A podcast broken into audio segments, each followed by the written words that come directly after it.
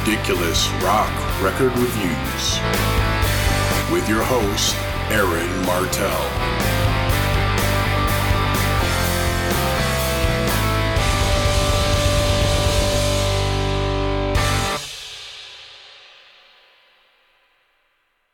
Hello there.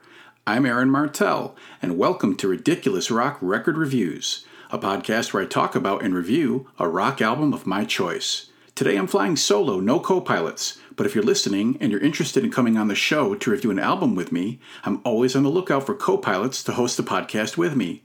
There are a few ways to get in touch with me, which I'll go over at the end of the show.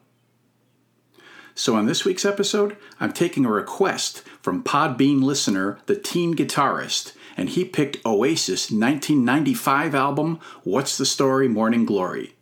In the mid 90s, I was still navigating through the grunge scene and the bands associated with that, even though that era was winding down by that point.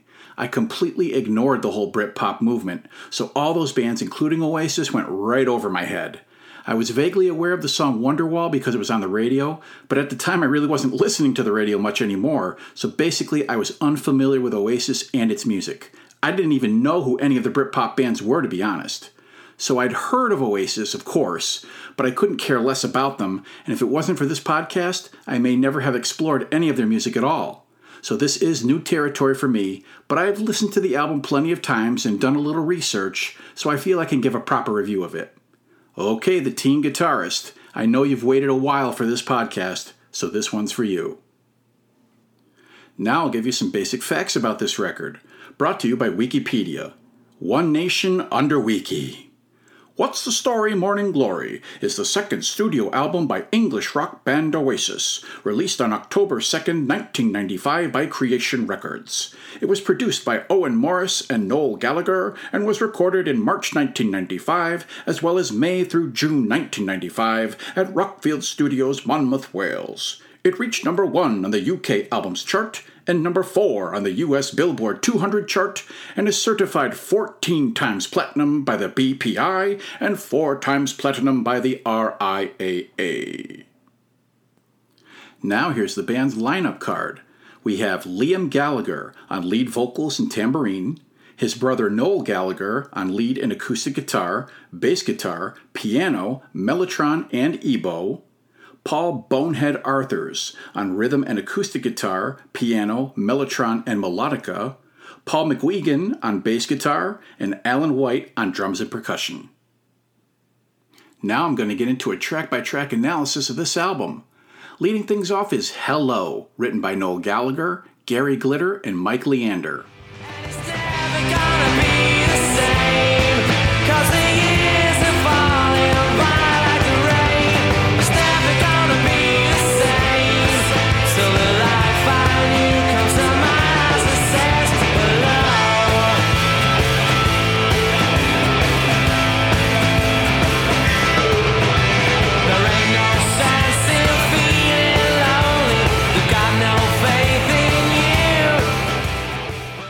It's a hard rocking opening tune.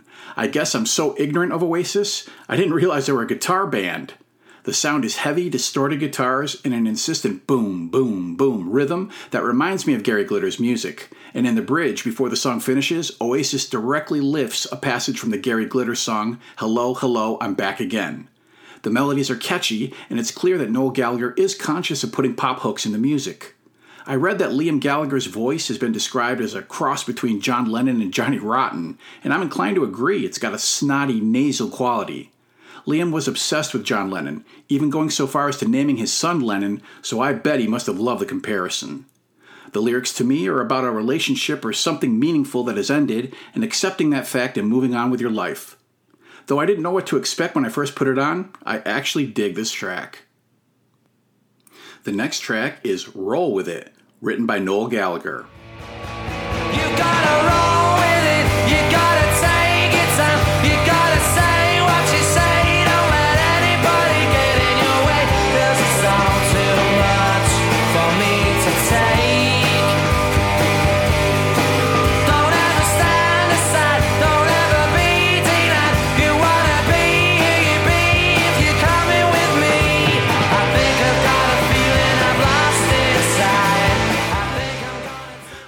Loud pop rock tune with more sharp hooks. Noel's clearly writing this music to get radio play and get listened to.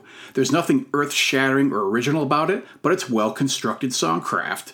Liam's voice suits the material well, and I detect Beatles like background vocals and harmonies. The lyrics are similar to the first track in that you need to follow your own path in life despite the naysayers or any other obstacles that might get in your way. This was the second single released from this album, and it reached number two on the UK singles chart. This song is famous for highlighting what was known as the Battle of Britpop. It was released on the same day that Oasis' biggest rivals, Blur, released their single Country House. For a couple of years there, Blur versus Oasis was a big deal in the UK, as it pitted the artsy middle class Blur against the working class Oasis, and the bands took shots at each other in the press, which fanned the flames. Blur beat Oasis that first week in the charts, but it was a case of Oasis losing the battle but winning the war, since they ended up becoming a much bigger band, especially worldwide outside of the UK. I like this track too, and it's a good start to the album.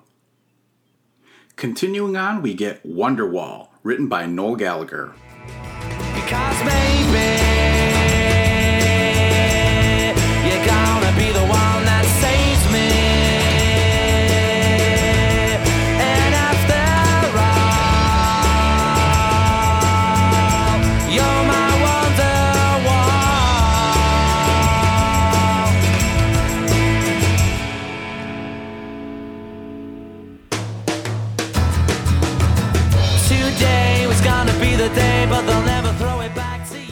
This is the song I'd heard before, but only in passing. I didn't really know it.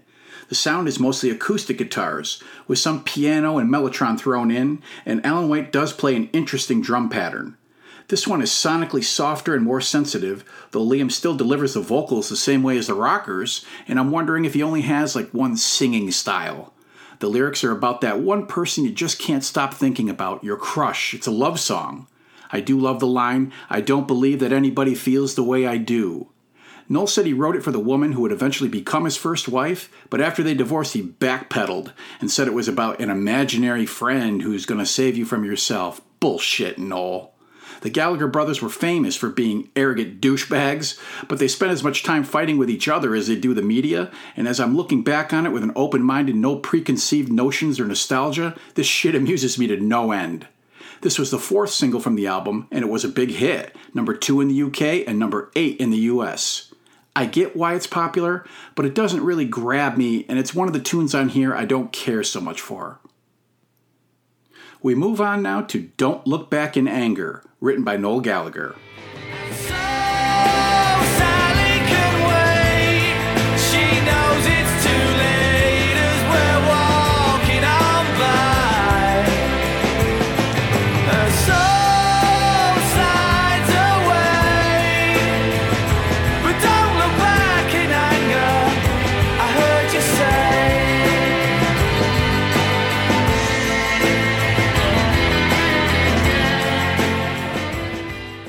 Takes a stab at lead vocals, and he does an okay job, though, in my opinion, Liam is the superior vocalist in this group, and they got that right.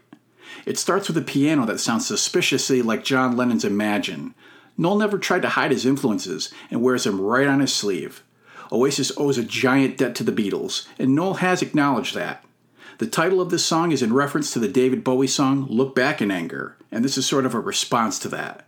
The lyrics seem to be about an ex girlfriend, Sally, and that they both need to move on and not dwell on the past. There's a ho hum guitar solo as well as some mellotron that adds to the drama of the song, and I do like the So Sally Can Wait chorus hook. I do like this song. Apparently, the UK goes bug shit for this track, as it was the fifth single and number one in the UK, while it made only number 55 in the US. It was also prominently featured after the Manchester Arena bombing in May 2017, claiming 22 victims. And as Oasis is for Manchester, this song was used to help the healing process, so respect. The following track is Hey Now, written by Noel Gallagher.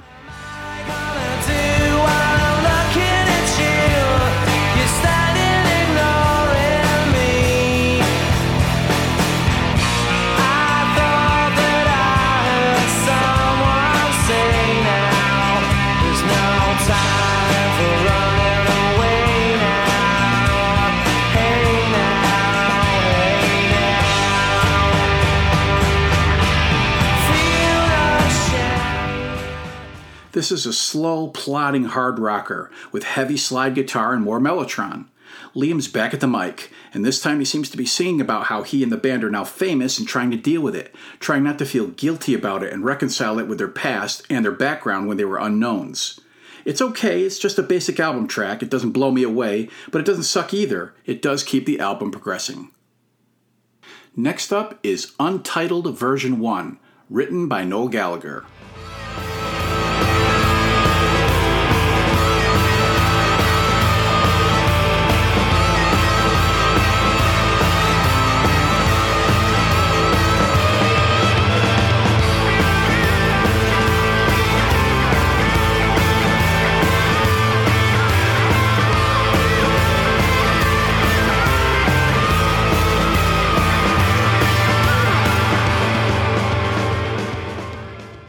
This is a quick, bluesy, instrumental interlude, and it's interesting only because Paul Weller from the Jam and the Style Council plays harmonica on it. It's completely unnecessary, and though this will be a bit of a cop out, it is an official track on the record, so I'm calling it Aaron's Stinky Stinker. Moving on, we get Some Might Say, written by Noel Gallagher.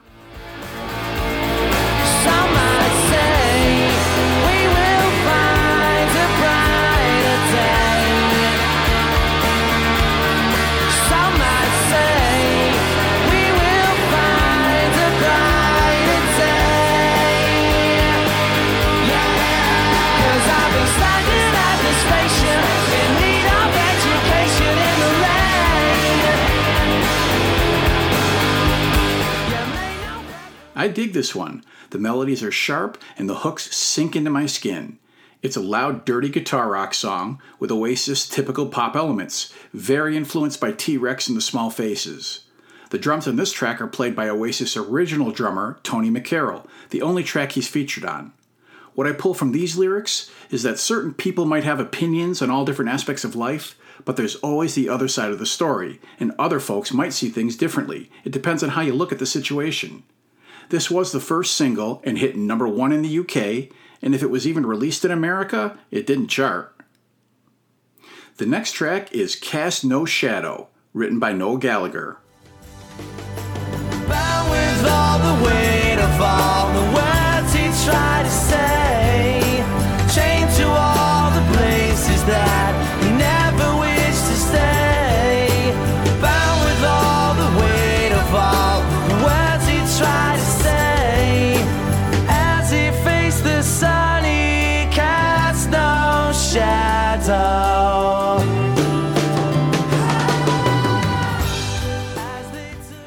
read that this was written for Noel's friend Richard Ashcroft, formerly of The Verve, and that it's about having something to say and being frustrated and trying to express it, that it's difficult to come up with something meaningful. Sonically, it's a change of pace. With acoustic and slide guitars, it has a forlorn downer feel to it, accented by the mellotron strings and background vocals. It's got good lyrics and a decent melody. It's well sung by Liam. It's not a hit, but it's a good tune. I can dig it. So let's continue with She's Electric, written by Noel Gallagher.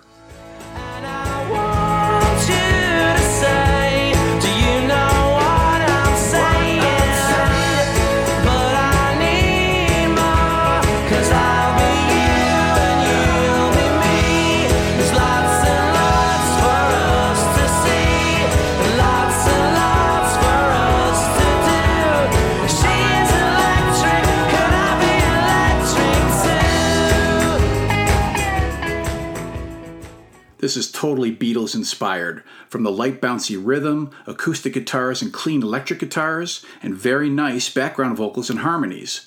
I find myself bobbing my head to it. Listening to Liam's vocals, it shows me how limited his range is. When he reaches for the higher notes, it doesn't quite get there, but it still works. The lyrics are a little twisted. Liam's got a girlfriend, but it seems like he's playing around with other members of her family, including her sister, cousin, and possibly even her mother, though the brother doesn't like him. You can't take these lyrics seriously, as the vibe of the song is lighthearted and joking. It's obviously not a major track and is filler, but fuck, it's lighthearted fluff and it's fun. And now we come to the title track, Morning Glory, written by Noel Gallagher.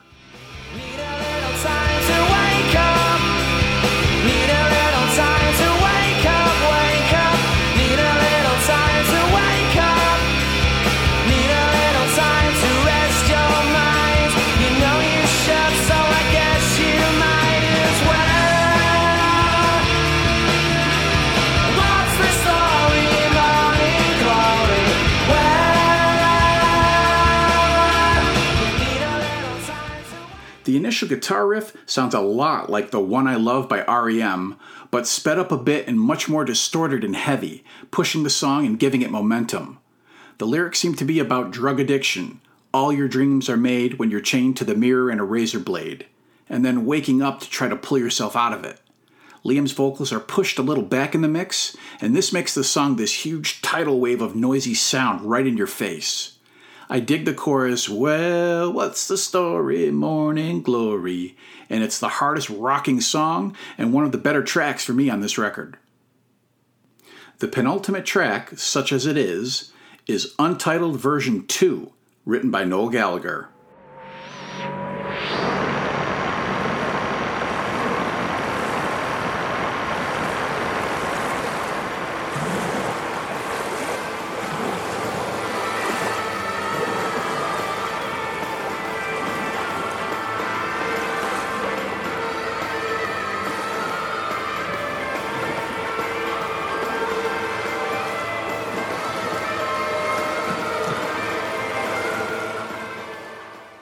It's a sound collage of white noise, a faded piece of the untitled version 1 from earlier in the record, and ocean waves. Again, inconsequential, but it does serve as an introduction to the final track. And that final track is Champagne Supernova, written by Noel Gallagher.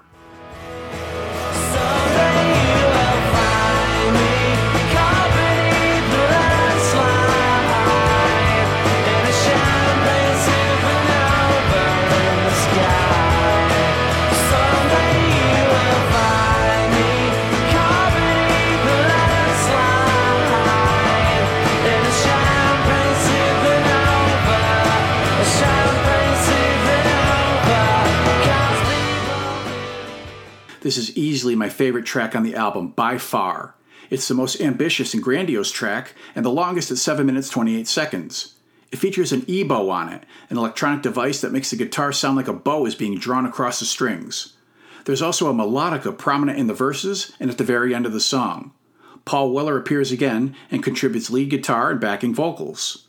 The chorus is soaring and majestic, and I couldn't get the fucking thing out of my head for days. Then there are the lyrics, which I don't have a friggin' clue what they mean, and I don't think even Noel Gallagher knows. They sound good, and the imagery conjures up the Beatles again for me, something surreal or psychedelic. Everyone and their grandmother picks on the line, slowly walking down the hall faster than a cannonball. Yeah, pretty stupid, it makes no sense, but who cares? It's supposed to evoke a mood, and it does that well. It occurs to me now that throughout the podcast I haven't mentioned bass player Paul McGuigan and rhythm guitarist Paul Bonehead Arthurs, who also plays the melodica on this track. There, I just mentioned them. This is a sweeping and epic closer to the album, and I fucking love it. This was the sixth and last single that reached number one on the US Alternative Songs chart, but was not released as a single in the UK. I do not understand that.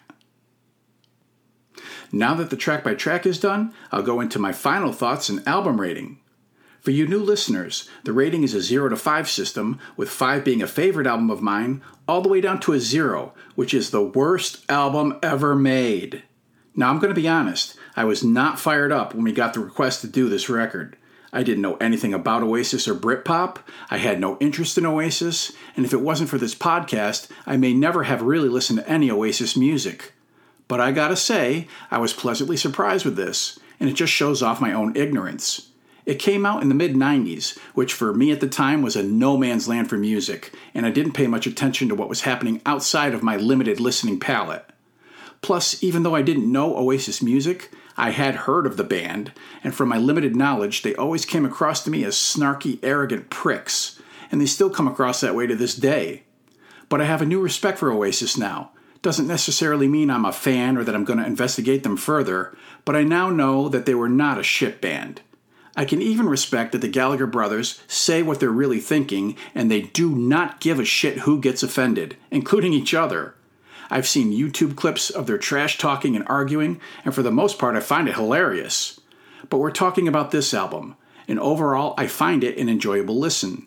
It's highly derivative of 1960s influences, and Noel Gallagher may or may not be as good a songwriter as he thinks he is, but these tracks are catchy and do what pop songs are supposed to do grab the ear and burrow in. None of these musicians are stellar players from what I can gather, but it doesn't need to be. The whole is greater than the sum of its parts. And Champagne Supernova is phenomenal. I give What's the Story Morning Glory a 3. It hasn't converted me into one of the faithful, but hey, the teen guitarist, I'm glad you requested this record. It's pretty damn good. Holy shitballs, Batman, we finally got iTunes reviews. Two of them, all right. The first is a five star review from Sam underscore eat six string, referencing our Doors Strange Days episode, and he writes, I love this podcast and I love the Doors. This album is better than their first, in my opinion. The Sibs are always knowledgeable and have interesting insight. Can't wait for the next one. Thanks, Sam. Sam, thanks so much for listening, and thanks for the review. Down the line, there will definitely be part three of Opening the Doors. The second five star review comes from former ump, and he writes Stumbled across this podcast and I'm happy I did. First off, the interaction between you and your sister is awesome. I can't imagine any one of my sisters and I talking about music in the same way. Although they were all teenagers when the Beatles and the Doors were releasing their albums. Secondly, I love the Doors, and have since the 1980s when the book No One Here Gets Out Alive was published. I've read that too, and so has Shannon. And the famous cover of the Rolling Stone magazine declaring, He's hot, he's sexy, and he's dead headline came out. I actually bought that from a convenience store when it came out. Looking forward to when you cover Morrison Hotel and LA Woman. Thank you for this entertaining podcast.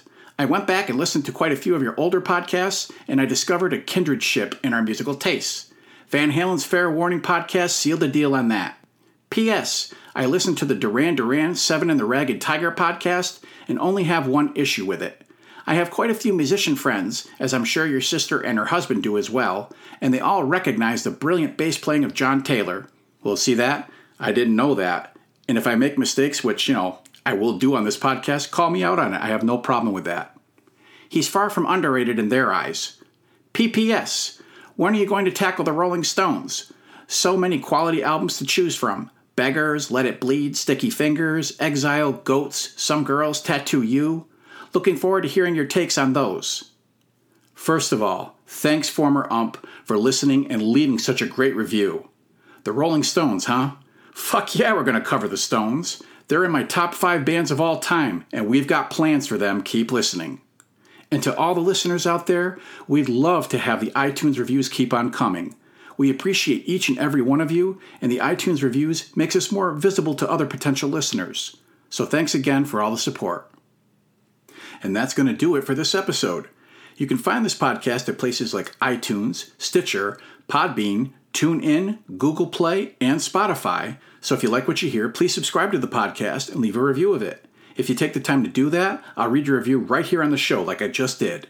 If you'd like to contact me directly, I can be reached at ridiculousrockrecords at gmail.com and also on the Ridiculous Rock Record Reviews Facebook page, where there's a link to hear each podcast. You can also review the show on Facebook if you'd prefer to do it that way, and yes, I'll read your Facebook review on the podcast. You want to come on the podcast and talk about an album with me? Shoot me an email, we'll set it up. I'm always looking for co pilots to host the show with me, and I would also welcome any requests or suggestions for albums to cover, like the teen guitarist just did for this episode. Feel free to leave all of your feedback, comments, reviews, and or suggestions at any of those places I just described. I'd love to hear from you. And lastly, here at R4, we thank you so much for giving this podcast a listen, and a massive thank you if you like and support the show. Take care, and I'll catch you later.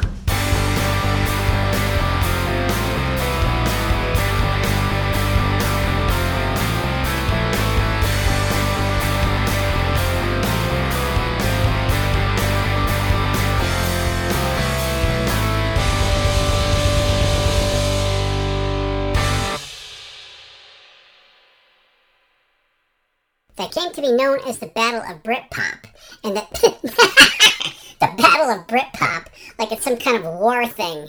We've got the troops coming in from Blur, and they're gonna be taking on. Oh, they're reaching the battlefield. They're taking on the troops of Oasis. Oh my God! Oh, they're fighting each other. Oh, they're falling down like flies. Oh my goodness! All the fans are littered across the battlefield. Oh, the humanity. Oh, it's horrible. It's horrible. Oh, somebody. Ah!